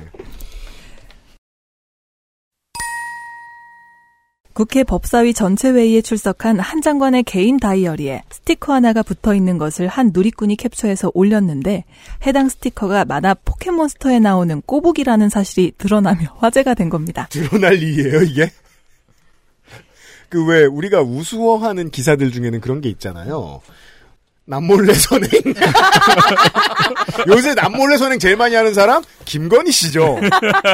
남몰래 선행만 했다면 걸립니다. 아니 저는 그래서 이제 어떻게든 한번 선회를 해보려고 이 사람이 얘기하는 것처럼 이전에 그런 어떤 화제가 된 적이 있는가를 싶어서 그러니까 가장 이런 정보가 많이 모이는 데가 이제 DC 인사이드니까 그렇죠. 뭐 DC 인사이드나 뭐 혹은 한동훈 얘기가 나올 법한 뭐 fem코나 뭐 몇 군데 좀 찾아봤어요. 근데 이 포인트가 뭐냐면 이게 법사위 전체 회의이기 때문에 9월에 있었던 법, 아, 뭐 8월에 있었던 점- 법사위 전체 회의라는 게 아니, 늘상 있는 회의 중에 하나예요. 그리고 몇 시간씩 진행되고. 음. 그렇죠. 음. 근데 회의가 시작되기 직전에 한동훈 장관이 이 다이어리를 펼치는 장면에 누가 주목을 하냐고요, 도대체. 아니, 굳이 꼬부기를 보고 싶으면 법사위를 보지 않아요. 그냥 불가사의 던전을 보는 게 훨씬 합리적인 선택이죠. 내 말이 그 말이에요. 그, 그러니까 이제 보통 이제 기자 기사가 뭐 작성되는 과정에 비추어서 생각을 해보자면 음. 법사위 전체 회의가 있고 거기에 각 그 언론사 대표로 기자들이 한 명씩 들어가서 음. 보다가 좀 시끄러워진다. 그러니까 기자들도 그냥 딴짓 하고 있어요. 법사회의 진짜 진행되는 동안에. 그죠. 그러다가 어 뭔가 시끌시끌해. 그럼 그때부터 회의에 주목한단 말이에요. 맞아요. 아니 어느 누가 법사위 전체 회의가 진행되는 와중에 꼬북이 안 나오나 보자. 그걸 보고 있냐고 도대체 누가 그걸 캐치업을 하겠어요. 아 근데 이 길기범 기자님은 기사문을 되게 못 쓰네요. 예. 그러니까 드러났습니다, 밝혀졌습니다, 확인됐습니다로 문장을 안 끝내면 문장을 못 쓰네요. 그렇죠. 반응이 나왔습니다. 뭐 이런 거밖에 없죠. 네. 그냥 이거는 아, 좀, 좀 게으르죠, 이거는. 한동훈 장관이 예. 다이어리에 붙인 꼬부기 스티커가 화제가 되었습니다 정도로 해도 되는 아, 이건 건데. 좀 슬픈 얘기인데 그 교열할 때 완성도를 알려주는 선배가 아예 없다고 들었어요 경제지들은. 음. 그래서 그 쓰는 수준이 좀 낮아지 낮게 보이는 측면은 없지 않습니다. 그거는 시니어도 그- 뭐 마찬가지입니다. 네. 네. 그러다 보니까 요즘 기사는 옛날에는 그 댓글 반응을 주로 퍼날랐지만 요새는 커뮤니티 반응을 퍼날르죠. 음. 그 고대목입니다. 커뮤니티에서는 꼬부기 스티커를 붙인 게 귀엽다는 반응부터 대체 왜 꼬부기 스티커를 붙였을까라는 궁금증까지 다양한 반응이 나왔습니다. 확인. 아, 너무 닭살 돋지 않아요? 아니 빵 샀는데 그게 나왔겠지. 그게 아니고 지가 프린트해서 붙인 거면 너무 찌질하잖아. 어쨌든 찾아봤는데 어 이거 전환 시기에 이제 저는 못 찾았고요. 주로 이 기사가 이제 9월 3일에 처음 풀이 됐는데 그때를 기점으로 해가지고 거의 복사붙임한 것 같은 기사들이 몇 개가 나옵니다. 어 이거는 어떻게 보면 자발적으로 이제 발견하고 확산시켰다기보다는 법무부 차원에서의 일종의 바이럴 마케팅이 아닌가. 라는 의심을 할 수밖에 없습니다. 왜냐하면 내용상으로 봤을 때 누군가가 풀하지 않으면 이건 이제 기자들 용어로 누군가가 배포해주지 않으면 알 수 없는 내용들로 기사가 구성이 돼 있습니다. 근데 차마 다른 기자들은 이렇게까지는 못하겠고. 그렇죠. 네, 네. 이 기자만. 현 정부 케이스로 풀한다라고 하면 전 정부에서 풀한다고 하면 그냥 얘기를 들려주는 거거든요. 혹은 보도자료거나. 예, 보도자를 주거나 근데 이급원 정부가 풀한다 그러면 음. 어 정말로 어떤 풀장에 기자들을 담갔다 빼요. 강제로. 너 이거 안 쓰면 뒤져? 하는 방식으로. 그 뭘부터 집어넣는지는 알 수 아니면 그 없습니다만. 사우나 가가지고 이제 둘이 이제 욕조에 들어갔다 나오는 걸 이제 풀이라고 이제 표현을 했어요. 그건 리터럴리 있었을 것입니다. MBN 취재 결과 한 장관은 해당 스티커를 한 초등학생으로부터 선물받고 붙인 것으로 확인됐습니다. 아유, 아까는 안다는 사실도 알아냈는데 이거 알아내는 게 힘들겠습니까? 아, 그렇죠. 네. 지난 8월 초 서울의 한 초등학교 4학년 남학생은 범죄가 많이 일어나지 않는 나라를 만들어 달라는 내용의 손편지를 한 장관에게 보내며 자신이 좋아하는 캐릭터인 꼬부기 스티커를 동봉한 것으로 전해졌습니다. 이 편지를 받고 난 이후부터 한 장관은 본인의 다이어리에 꼬부기 스티커를 붙인 것으로 아. 확인됐습니다. 어, 굉장히 사실은 내밀한 이야기잖아요, 이게. 음. 그러니까 학생 개인이 한동훈 장관한테 편지를 보내고 그 편지의 내용이 어떻게 돼 있는지도 알고 있고 음. 거기에 꼬부기 스티커가 들어가 있었고 그걸 한동훈 장관이 자기 다이어리에 표지에 붙였다라는 것까지 취재를 음. 야, 이 정도 취재력이면 같이 사는 거 아니야? 이렇게 비디오 폰으로 그러니까 아까 왜 협동편보다 이게 더 비엘인데요? 아, 그리고 이거 어떻게 하냐고요. 어. 심지어 채널 A는 그 편지를 훔쳤나 봐요. 편지 사진을 찍어서 보도했네요. 너무 추접한 게 이걸 그러면은 누구한테 허락을 받고 장관은 공개합니까 언론에? 어 그러니까요. 어차피 이거 개인 건데. 어, 예. 개인 편지잖아. 그리고 이제 여기까지는 그렇다 치는데 이 뒤에 내용들을 보면 더 내밀한 내용이 나옵니다. 이에 한 장관도 평소 좋아하던 모비딕 책을 자비로 구입해 보내주며 어린 시절 좋은 책, 좋은 음악, 좋은 영화 많이 보시라는 내용을 책 속지에 기입해 해당 학생에게 보내준 것으로 드러났습니다. 드러나지는 않았죠. 이게 어떻게 드러난 겁니까? 그러니까 100번 양보. 드러났다. 어, 100번 양보해서 학생이 어, 한동훈 장관한테 편지를 보낼 수 있는 방법은 결국 이제 법무부에 편지를 보내거나 혹은 엄마 친구가 한동훈 장관의 아내일 경우 아, 편지를 전달했으면 이제 그게 이제 장관한테 전달이 되겠죠. 그렇죠. 그러면 이 과정에서 이제 누군가 중간에 개입하는 사람이 있으니 음. 편지를 주고받은 사실을 알 수는 있다 칩니다. 음. 근데 한동훈 장관이 모비딕 책을 자비로 구입해서 보내주면서 표- 그 편지를 따로 적어가지고 어린 시절 좋은 책, 좋은 음악, 좋은 영화 많이 보세요라고 적어서 동봉해가지고 보냈다면 그거를 비서가 어떻게 합니까 그 내용을? 자 진실성의 문제. 이걸 정말로 알아냈다면 비서도 모를 가능성이 크고 그 비서가 알아냈다면 장관은 사찰하고 있는 거죠 지금 비서가. 맞아요. 스토킹. 비서가 장관 편이 아닌 거예요. 그걸 뜯어봤다는 어. 거죠. 아니면 다른 의미로 장관 편이죠. 사랑하고 있다거나. 그 근데 그게 아니죠? 그러면 이 편지를 보낸 아이한테 크로스 체크가 됐다는 건데 어. 의도가 빨아주려는 게 분명한데 그 아이하고 대화가 됐으면 인터뷰 내용을 안 내보냈을 리가 없어요. 그래서 제가 이 기사의 진실성이 의심된다는 겁니다. 그 저는 그래서 이 비서가 사찰하지 않는 이상은 알 수 없는 한동훈 장관이 아이한테 보낸 편지의 내용이 노출돼 있다는 걸 뭐 깨놓고 말하면 장관이 이거를 이런 식으로 풀하기 위해서 자기들끼리 일종의 이제 작전 따듯이 다 시시콜콜하게 얘기했기 때문에 알려지는 거 아닙니까? 그런 거 같죠? 그, 여기 웃긴 게 되게 많네요. 일단 다른 기사에는 그 편지의 다른 내용도 되게 많이 실려 있어요. 음. 한동훈 장관의 답장도 뭐 지금 읽으면 지루할 테지만 뭐 그것이 인생이다 막 이렇게 막 그런 내용도 있었대요. 도대체 그걸 이 언론사들에서 어떻게 알았는지는 모르겠는데 수많은 언론사들이 음. 그리고 저는 이게 너무 웃기잖아요. 모비딕, 책을 자비로 구입했대요. 아, 제가 얘기하려고 그랬어요. 아, 이건 사실상 그 거짓말 혹은 국민 우롱에 가까운 게 그동안 그렇게 영수증 안 쓰고 음. 세금을 많이 쓴 공무원들이 자비가 어딨어요. 음. 다 나랏돈 착복한 거죠. 그리고 이거 설- 이렇게 생각하는 게 맞지 않습니까? 설사 자비로 구입했다 쳐요. 음. 그게 특이한 겁니까? 아 그렇죠. 그걸 굳이 제가 쓰고? 어제 자비로 주유를 했어요. 요새 정말 기름값이 예, 자비롭지가 네, 않더라고요. 어제 자비로 커피도 사 마셨고요. 아니 그러니까 이거는 법무부 장관의 공적 책무가 아니니까. 네. 아니 보내고 싶으면 개인적인 자비로- 편지잖아요. 당연한 거죠 이제. 그러니까 그게 이걸 검찰 입장에서 얘기하면 기본적으로 자비를 쓸 일이 없는 사람들. 음. 이라는 인식이 길기범 기자에게도 그대로 옮겨져 있다는 뜻이거든요. 검찰 출입을 하다 보면 검찰의 생리를 자연스럽게 여기게 되잖아요. 요즘 뉴스타파가 어떤 것 때문에 잘 나가죠? 검찰이 특수활동비 어디 썼는지 보여주면서 잘 나가죠. 지금 다 먹지로 가렸는데 드디어 하나 알아낸 게 강릉인가 어딘가에서 롯데리아에서 12,500원 쓴 거였죠. 특수활동비로. 그러니까 롯데리아를 수사하지 않았으면 그건 나랏돈을 횡령한 거에 가깝단 말이에요. 그러니까 이게 너무 당연하다고 느끼면 기자들도 거기에 감염되면 세상의 잡이 박수 막 칠 수도 있는 거죠. 이렇게 이상해진 거죠. 자기 돈을 쓰시었어.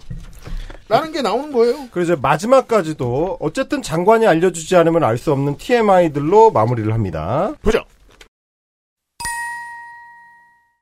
앞서 한 장관은 지난 7월에도 좋은 책을 추천해달라는 한 고등학생의 손편지를 받고 펠로폰네소스 전쟁사를 구입해 손편지와 함께 보내준 것으로 알려졌습니다. 아. 자, 이걸 알릴 수 있는 사람은 없다니까요. 그러니까요. 이거는 본인이 직접 시시콜콜하게 얘기를 해서 이걸 풀어달라고 하지 않는, 그러니까 이를테면 이런 겁니다. 비서한테 나 이런 일이 있었어 라고 얘기를 했다 치죠.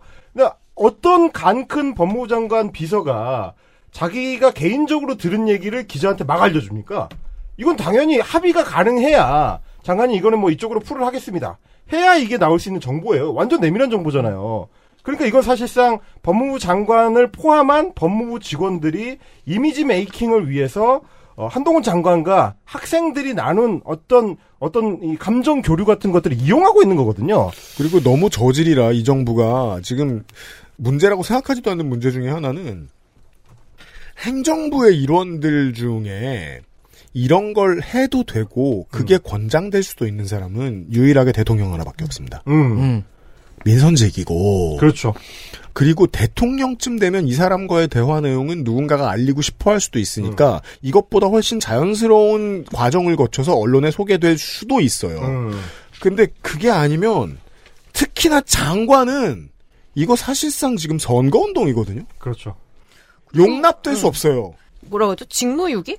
그러니까 왜이 바쁜 예. 장관이 어, 쓸데없는 짓 하고 있죠. 네, 지금. 개인의 팬 관리인 거잖아요. 그렇죠. 그리고 이거 지금 고등학생하고 이 어린이들도 어쩌면은 전 섭외된 느낌? 네. 음, 그리고 아까도 말씀드렸지만 꼬부기 스티커를 굳이 찾아보려고 하는 사람들은 던전에 들어갈 것이고 거기에서 이제 한 장관이 악세사리 못 썼나 이거 계속 쳐다볼 사람은 사실상 없다고 봐야 됩니다. 왜냐하면 이 사람이 뭘 걸치고 다니고 뭘 하고 다니지를 궁금해할 정도의 팬덤이 생기려면 웬만큼 잘생겨가지고는 안 돼요.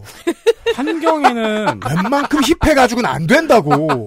근데 이 사람이 그런 사람이야? 예. 한경에는 음. 이 꼬부기 이 사진과 한동훈 장관이 답장도 그대로 이렇게 광공샷으로 찍혀 어. 있어요. 그러니까요. 여기는 그냥 법무부 제공이라고 써 있네요. 이야. 모든 아, 의문이 다 이거면 해결됐어. 그 꼭 눈치 없는 애들이 있어요, 그렇게. 이거면 어. 일정 비용을 받으면 사장 남촌동에서도 해줄 수 있는 거예요. 이거 그냥 광고잖아, 광고. 그죠? 아, 우리가 훨씬 잘해줄 수 있습니다, 혹시 장관님. 카피라이트는 없어. 딴 데서는 막 그 채널 A 보도 뭐, 뭐 네. 채널 A 취재 막 이렇게 써 있었거든요. 근데 한경은 법무부 제공이라고 써 있네요. 그래, 눈치 없는 애들이 있어요. 저도 이거 최근에 미디어오늘에서 만나, 민원연에서 만나. 지금 올해 3, 4분기까지에, 아, 2, 4분기까지만 체크할 수 있죠. 어. 2, 4분기까지에 언론사의 수익률이 대폭 하락했어요. 대부분의 이제 메이저 언론사들이. 진짜 대대폭 하, KBS는 폭삭 망했고.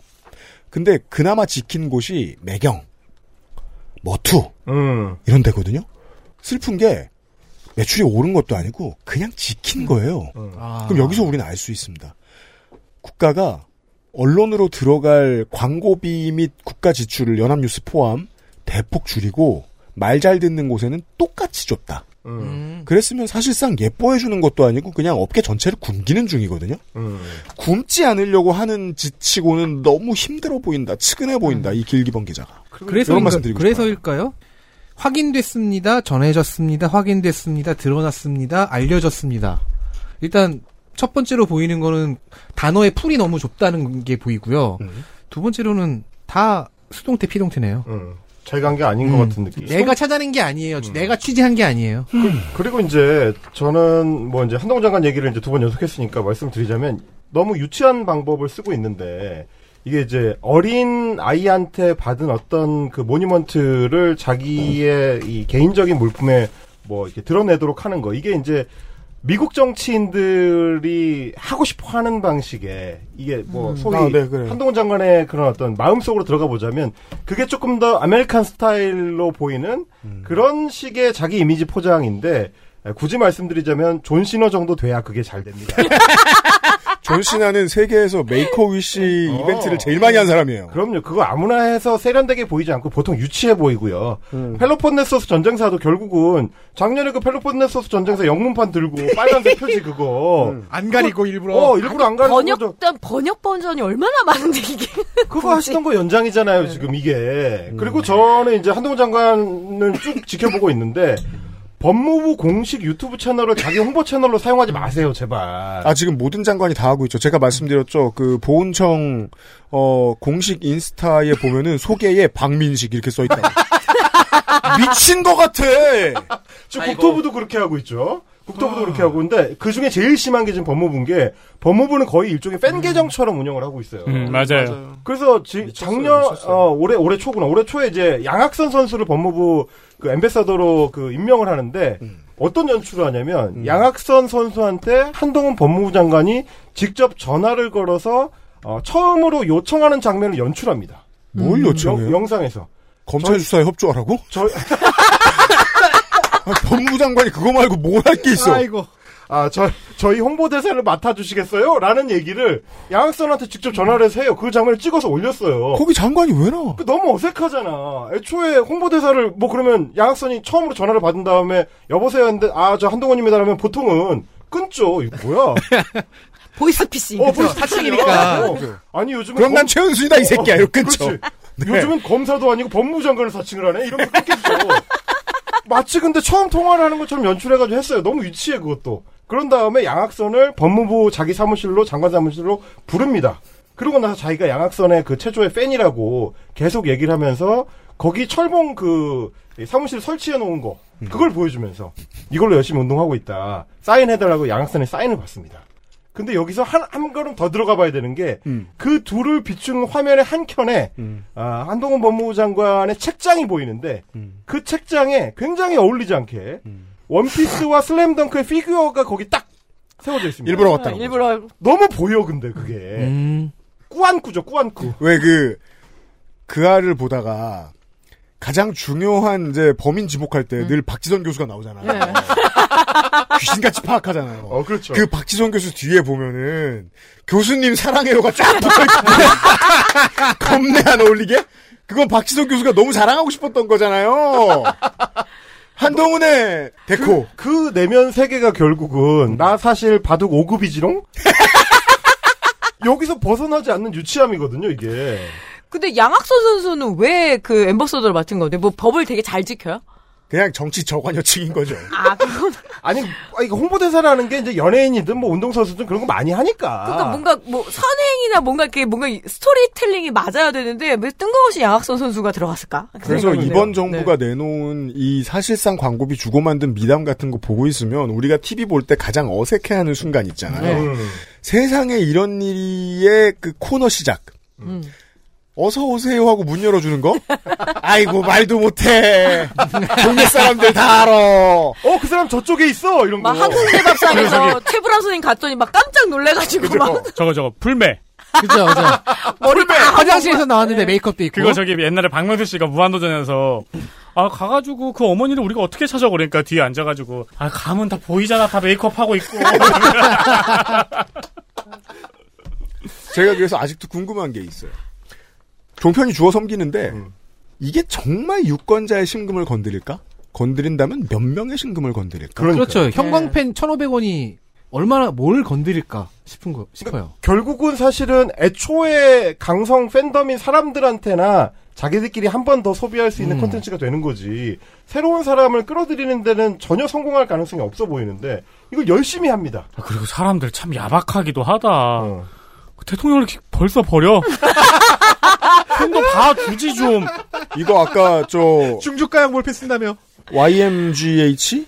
YGMH? 유- 유네미 유- 갱. 네, 유네미 갱스터가 대통령 버리고 한동훈 장관 빨아줄 때가 대통령 취임 전이야!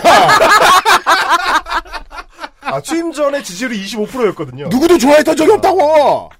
안타까운 일이고요. 그리고 이제 이 유치한 그 이미지 메이킹을 너무 눈에 잘 보이게 하다 보니까 더 유치해지는 거. 이제 극단적으로 제목만 하나 보여드리겠습니다. 아까 나왔던 얘기긴 한데. 마지막 보시죠.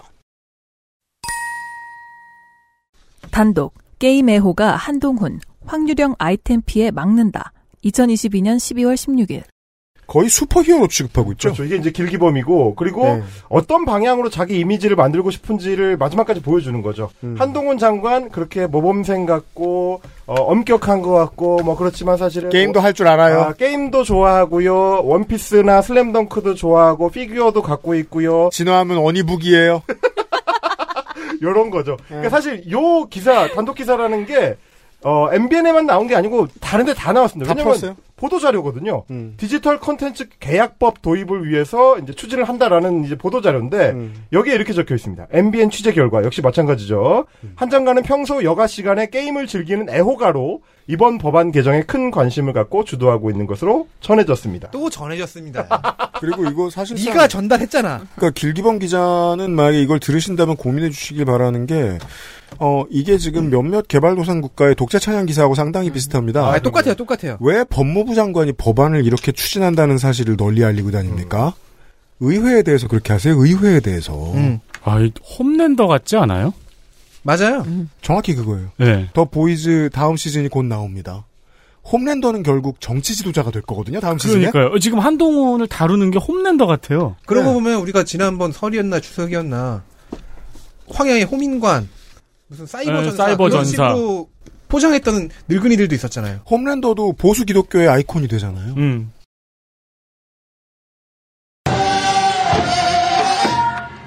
아니 저는 한 번도 UPD 노트북에 스티커를 본 적이 없는데 오늘 유심하게 처음 봤네요. 몇 년 동안에 같이 했었는데 일단 사우스파크에 캔디가 붙어 있고요. 사우스파크 모자 사고 받은 유에라 스폰지밥 이거는 요새 히어로즈 저거라서 둠 그다음에 우영우 브레이킹 배드 이렇게 있네요. 어, 나도 자랑할래. 나도 많아요. 어, 나도 많아. 나 에반, 에반, 에반게리온, 비밥, 막. 우리는 덕지덕지 붙어 네. 있다고! 난 하나도 안 붙였어. 그러니까 이건 자기가 미담 좋- 만들어줘. 그러니까 자기가 좋아해서 붙이는 거지 관심도 없다니까요 진짜 사람들.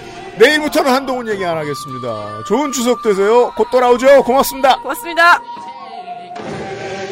XSFM입니다. I D W K